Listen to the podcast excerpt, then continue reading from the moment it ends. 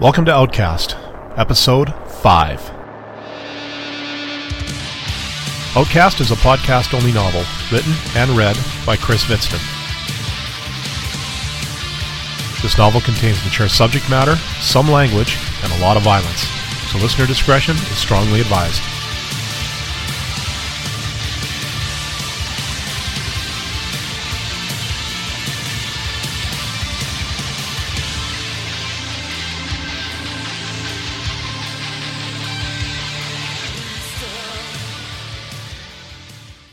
Chapter 5 You are no longer my son.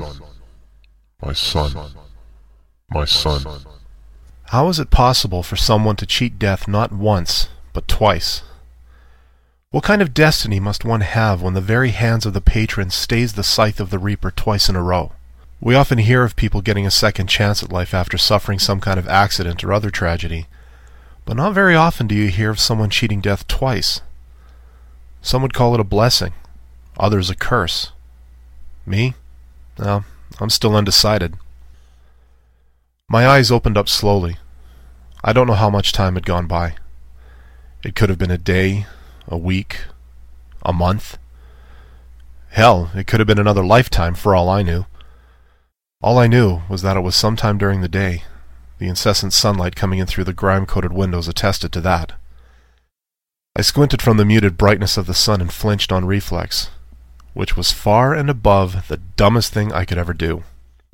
However long I'd been unconscious, I had also apparently not moved from the near fetal position I'd curled up into after being beaten within an inch of my life. Every movement caused jolts of pain to arc through my body. No matter what I tried to do, pain was the only consequence. Still, I had to try. I had to do something or else I'd die here, alone, curled up like some weeping kitten who'd lost its mother. The patrons had seen fit to grant me another day's worth of life, and I wasn't going to waste it lying here. I started with my legs, slowly extending them and forcing myself to growl through the pain of stiffness and bruising. My implants all tingled annoyingly in protest, but I ignored that, and eventually I was able to stretch them out. My arms came next, and I had to stop several times to catch my breath. Because stretching my arms out also meant my chest would stretch, I could feel the dried blood around Father's parting gift pull and break, causing warm, fresh blood to spill down my fur. To this day, how that gash never wound up infected is a mystery to me. But in spite of the pain, I continued working my arms for several minutes until I was able to move them freely again. Slowly, I stood up and took a long look at the place that was to be my home from now on. The place was bereft of any kind of furnishings, save a small stool that was encrusted with animal droppings. And built into the far wall was a small brick fireplace, which looked like it had once served as some feral animal's nest. The floor was covered in dust and dried up animal droppings, and not too far from where I had fallen I could see what looked like a mouthful-sized chunk of red, bloody meat. I shuddered at the thought of what I'd done the night before. That Pakla's blood was still on my tongue, bitter and coppery. I felt myself grow both fascinated and repulsed by what I'd done the night before, wondering briefly if I'd be the victim of a midnight visit sometime in the future from them. I was about to move towards the chunk of leg on the floor, but all at once the smell of the place, the filth and the decay, almost made me retch, more so because I was basically covered in it. I quickly forgot about the chunk of flesh and turned towards the door. My first priority was to find some way to get cleaned up and tend to the now bleeding wound on my chest. Grandfather had taught me years ago about the different wild plants that could serve as healing salves and disinfectants. With any luck, I could find some in the area. I figured there would be enough dead wood lying around that getting a fire going wouldn't be too much trouble. But in order to clean this place... Eh. Shock can be a wonderful thing. When I think back on that day, I'm still surprised that I wasn't more concerned with the state of my exile.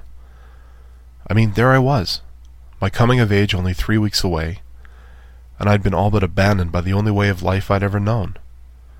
Yet the only things I was focused on were getting clean and getting wood for a fire. I had no money, no food, and at that moment no friends. Yet some kind of survival instinct seemed to take over and prioritize what needed to be done. Now that I think about it, maybe my instincts were better than I thought they'd been back then. I digress, though. I learned something pretty quickly when I moved towards the door to go outside, and that was there was a huge difference to merely standing while in pain and walking. Trying to move opened up a whole new universe of discomfort for me, and I nearly fell down from the pain. Luckily, I stumbled to the wall beside the door and braced myself until I was sure I could continue. And when I was sure, I pulled the door open and stepped outside. I could see that the dwelling stood on its own, and despite its rather ragged appearance, it was rather solidly built. I had to hand it to my clan. They had taken Kaon's edict more seriously than most other clans that worshipped the same patron. There was a fair bit of open ground between the dwelling and any of the surrounding forest, which meant I could see any potential intruders coming long before they reached me. I thought of a few other purposes such a clearing could serve, including using part of it as a fire pit for cooking during the summer months. Because let me tell you, nothing beats the taste of a fire-cooked toro roast on a warm summer night. My stomach seemed to echo that sentiment and began growling rather loudly. The last meal I'd really had was yesterday morning at the hospital. Gods. That seemed like another lifetime ago. I guess in a way it was. Now technically, the last bite of meat I had was from the leg of that Chatlia who'd gotten a little too close, but it wasn't like I actually ate what I'd ripped off. But I knew, though, that the longer I put off finding something to eat, the more tempting that little morsel would become. So I headed into the forest, hoping to find anything edible to satiate my hunger, if for only a few hours. Anyone who ever said that nature would provide never tried finding food in that forest by my new dwelling. I searched for what felt like hours before finding a few berry bushes and even a few wild grapevines. With it being so early in the year, nothing was overly ripe, but compared to an empty stomach, the sour taste of unripe fruit was heavenly. If I was careful, the bushes I'd found could sustain me for a while, but I knew I'd need something more substantial before too long. As I walked through the woods, I noticed several burrows in the forest floor. It seemed that this particular area was rife with baloths. Ferals often preyed on them, and they were large enough to be a substantial meal. But the mere thought of having to stoop so low just to eat made my stomach churn. Baloths are rodent-like creatures, akin to Terran gophers in most respects, just a fair bit bigger. They tunnel through the ground, raiding gardens and pockmarking the landscape with their shameless displays of burrowing fervor. Normally, people are called in to exterminate them, not harvest them for food. Ugh, the levels to which an exile had to sink. Despite the rather lackluster result of my search for food, I did happen across a bit of a treasure in my travels. I found a secluded stream not too far from the dwelling, just a few meters past the tree line heading north.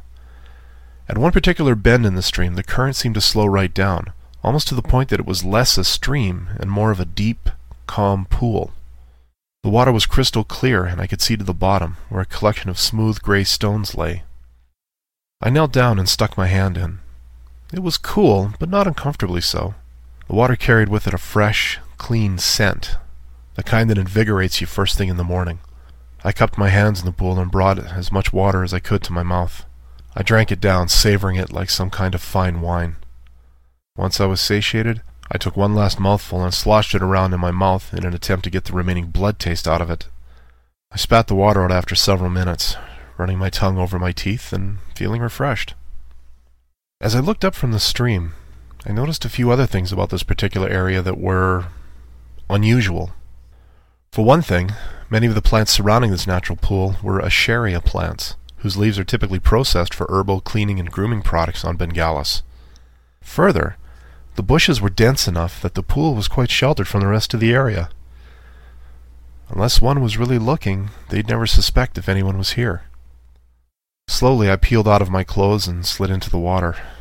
It was a shock to the system at first, but after that initial chill the water felt much more comfortable. I walked out to the center of the small pool and was surprised that it came all the way up to my neck. And beneath my feet the rocks were surprisingly clean and bereft of any algae or other such material. I began wondering if this little oasis was a bit more than a natural occurrence. If anything, more and more it felt like this place had been created by someone, perhaps an exile from years before someone determined to make the most of his or her situation and create as many comforts as they could. I waded over to one of the Escherichia plants and noticed that nestled in among them were some small sampar bushes. These plants bear a bulb filled with a viscous, oily fluid that worked both as an antibiotic and a healing accelerant, and that all but confirmed my suspicions that someone had created this place to serve them during their time as an exile. The only question was, who? I'd never heard of anyone in my clan suffering this fate in recent years, which made me wonder if perhaps this place was far older than it appeared. Perhaps even older than grandfather. I plucked a handful of the Escherichia leaves and two sampar bulbs before moving towards the shallower part of the pool. I squeezed the leaves tightly, drawing forth the oils from within them, and began rubbing the crushed leaves all over my body. I worked them in deeply into my fur, making sure the oil broke down the filth, dirt, and blood on me. When I finally rinsed off, I felt like a new tiger, clean and somewhat refreshed. It was as if the pool had done a lot more than just help wash away the dirt. It felt like I'd washed away something more. And with it gone, I felt as though I could start living again. Once I was clean, I reached for my clothes and did as good a washing job on them as I could. My shirt was pretty much a write-off, but having nothing else to wear, I did my best to clean the blood off and not tear it any further. My pants and other clothing cleaned up rather well, and at least they'd be wearable for a while. I smirked at the thought of the Baloth burrows I'd seen earlier. Perhaps their skins would help make some clothing for me, though it would take a fair number of them to replace just my shirt. I laid out the clothes to dry in the rising sun, and I hoisted myself out of the water to do the same. It felt a little strange at first, clad only in my fur outside, but that feeling soon disappeared. I didn't think anyone would come out here any time soon, least of all the Chatlia. They would take some time to lick their wounds before returning here. No. As far as I was concerned, I was completely alone out here. I took the sampar bulbs I'd picked earlier and squeezed one of them. The thick oil dropped onto my fingertips, and I gently applied it to the wound on my chest. It stung like hell at first, and part of me wanted to stop. However, young as I was, I knew that if something didn't get done, this slash would be the literal death of me. I continued to apply the sampar oil, eventually using both bulbs to coat the wound completely. By the time I was done, the stinging had been replaced by that dull, throbbing ache of nerve endings pushed past any point of tolerance. Movement at that point became almost too painful, so I closed my eyes and let the oil and the sun do their work. Interesting thing about pain, once you've lived with it for a while and you're finally rid of it, it takes some time before the mind winds down from its former higher state of awareness. The same could be said for me. As the pain of the disinfectant began to subside, my mind started trying to process all that had happened in the past day. The questions began firing off in my mind one after the other, all of them being asked at once and going unanswered. How had this happened? Had they all known? Why exile me? Why not just kill me? Lars' twisted rant about my condition still echoed in my mind. I could still see that smirk on his muzzle when father took the sword from him and approached me. How disappointed he must have been when father decided not to end my life the quick way, but rather condemn me to this existence. Granted, it would have been nice to see Lars squirm at not getting his way in terms of clan justice, and perhaps father was taking some satisfaction in that. Of course, he could, considering he wasn't the one here now. Here. Now. Alone. The shock of everything was finally beginning to wear off, and the despair was slowly creeping in. I had no money, no real food, and no way to take care of myself now. Whatever little I knew about survival would do me no good in conditions like this. And what about defending myself? Sure, I was strong, stronger than most now. But father always taught me that strength was no match for skill when it came to combat. If those Chatlia came back to finish what they'd started, I'd be powerless to stop them. Knowing them, they'd probably come and slit my throat as I slept on that filth-ridden floor. And even if I survived them, there was no way I could ever again face anyone I'd known before. Any clansman caught associating with me risked an exile of their own lest they execute me on the spot, and my non-clan friends could also be in danger, as unofficial as that law may be. Basically, to associate with anyone other than another exile was not only dooming myself, but dooming those around me. I could feel the tears welling up as I turned onto my side, careful not to let the slash wound on my chest open again. The utter hopelessness of my situation had all but erased the refreshed feeling I'd had earlier, and replaced it with a cold, heart-wrenching realization. There was no way out of this. Like it or not, I was now alone in a world determined to kill me or drive me to kill myself. I'd cheated death twice now, and had been given the gift of enhanced strength. And none of that counted. Though twice blessed by the patrons, I was beaten in the end by a simple sword slash and six small words. You are no longer my son.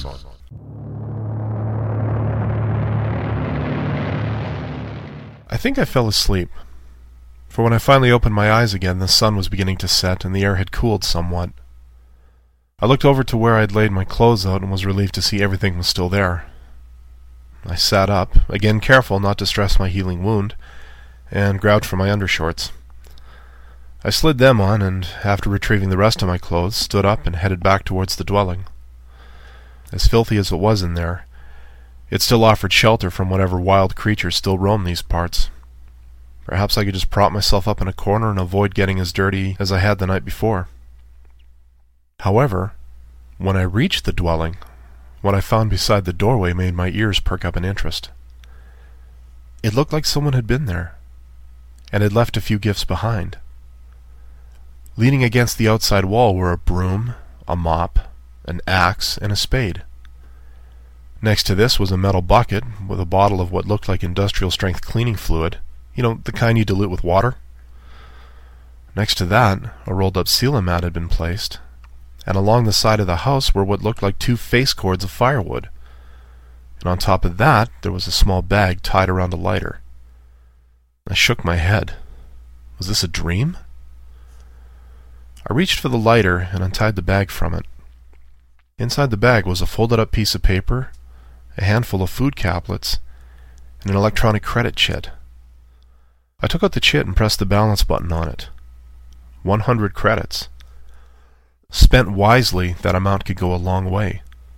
With it, I could easily buy a new shirt or two, along with some dry goods to keep me fed until... Until... when, exactly? A hundred credits was a good short-term gift, but once it was gone, there'd be no way to replenish it unless I found some way to earn a living. With my coming of age so close, I could legally work soon, but no business in their right mind would hire an exile, unless the nature of the business was somewhat less than, well, legal. My mental shopping list disappeared. I'd have to reserve this money for extreme emergencies until further notice. I sighed. It looked like I was going to have to learn to trap baloths if I was going to eat. I wondered how long that would last before I finally gave in and pursued some kind of shady employment. Would I have to sell drugs to make a living? Or worse, myself?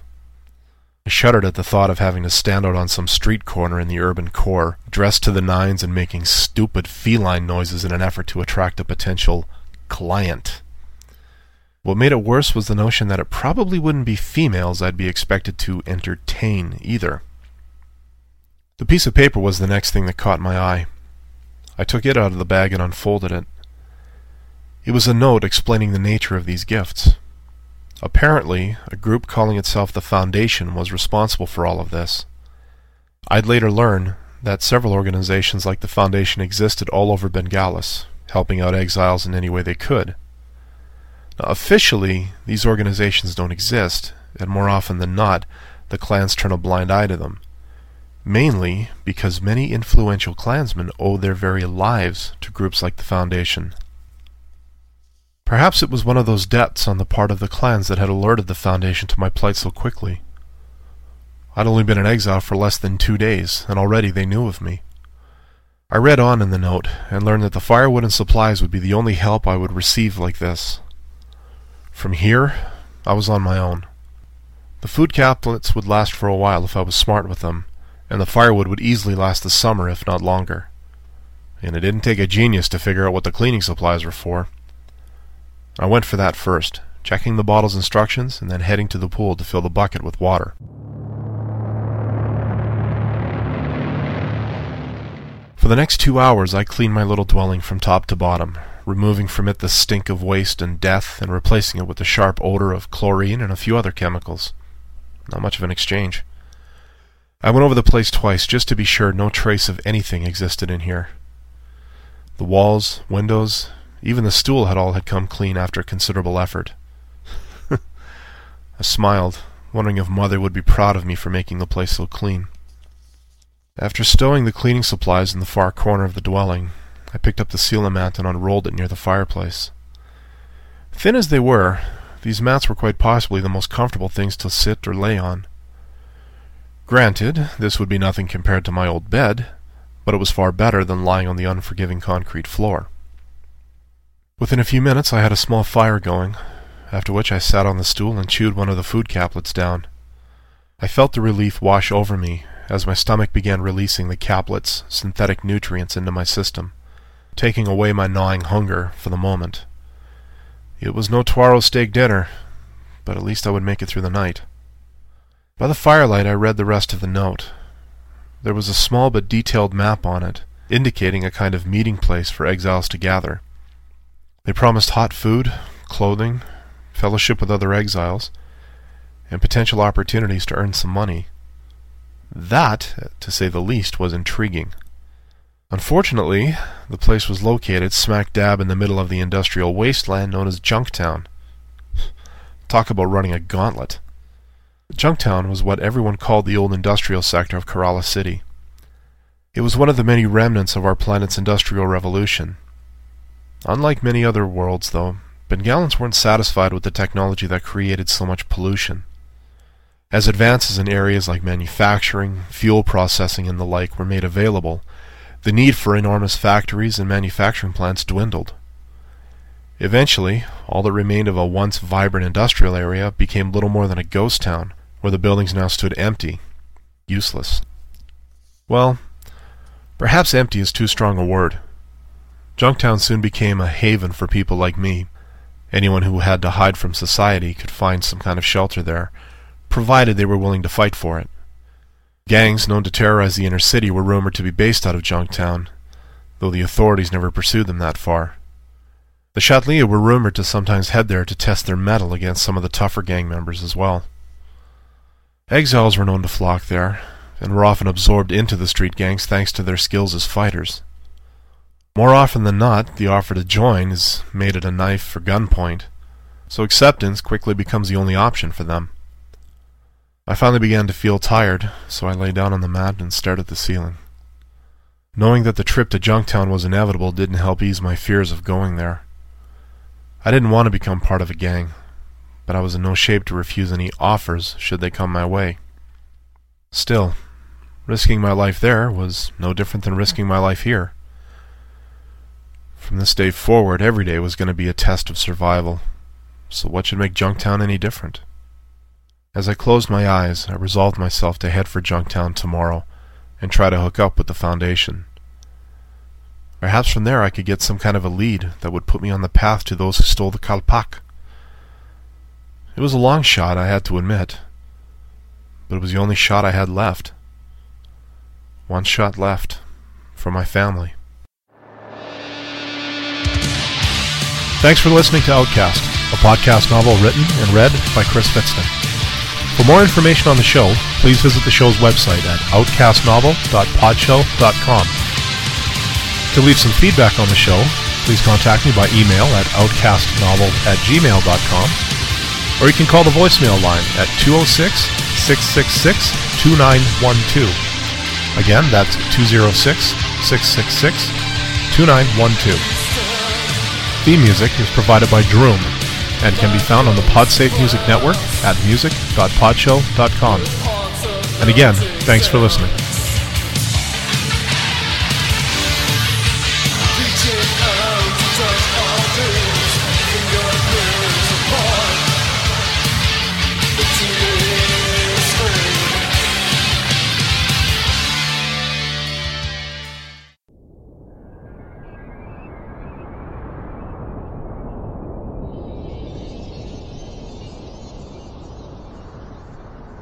Past never dies. It only sleeps. In a solitary station on the fringe of known space, the past is beginning to stir. And when it wakes, Crescent Station will be as the belly of the beast. You call your father and you tell him there's something very wrong with this ship. Panic spoke up full now and it said, Scream for your life, bitch! So Marissa screamed. We can't save her. We were wrong. We were wrong. We have to leave. Crescent, a podcast novel by Phil Rossi. For more information, please visit www.crescentstation.net. Jerry, I think there's someone in here. Some places are far darker than deep space. www.crescentstation.net. In a world where evil supervillains run amok and corrupt superheroes care more about their hair than justice, one woman is caught in a web of manipulation. Keepsy Branson just wants to run her bar. She doesn't want to think about her old dreams of being a superhero or her tired ambitions to save the world. But the facts remain that Keepsy and her friends have powers too, and they will soon be needed as Seventh City falls into chaos. And no one knows who are the good guys and who are the bad. Playing for Keeps is a free audiobook from Mur Lafferty, available at playingforkeepsnovel.com.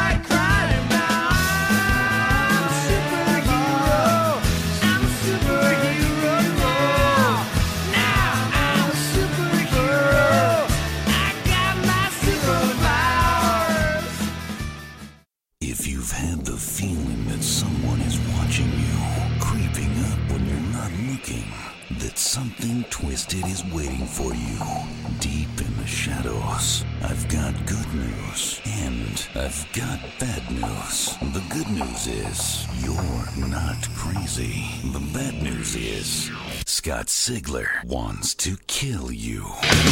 You could be a victim in Scott's newest horror thriller, Nocturnal, which launches at midnight Eastern Standard Time on October 31st. That's right, bitches. At the stroke of midnight on Halloween. So, you wanna die? Register a profile now at scottsigler.com to win a chance to hear your name as a corpse. Fill in all the fields and don't forget your picture because Scott wouldn't want to kill the wrong person. Then he'd just have to kill you all.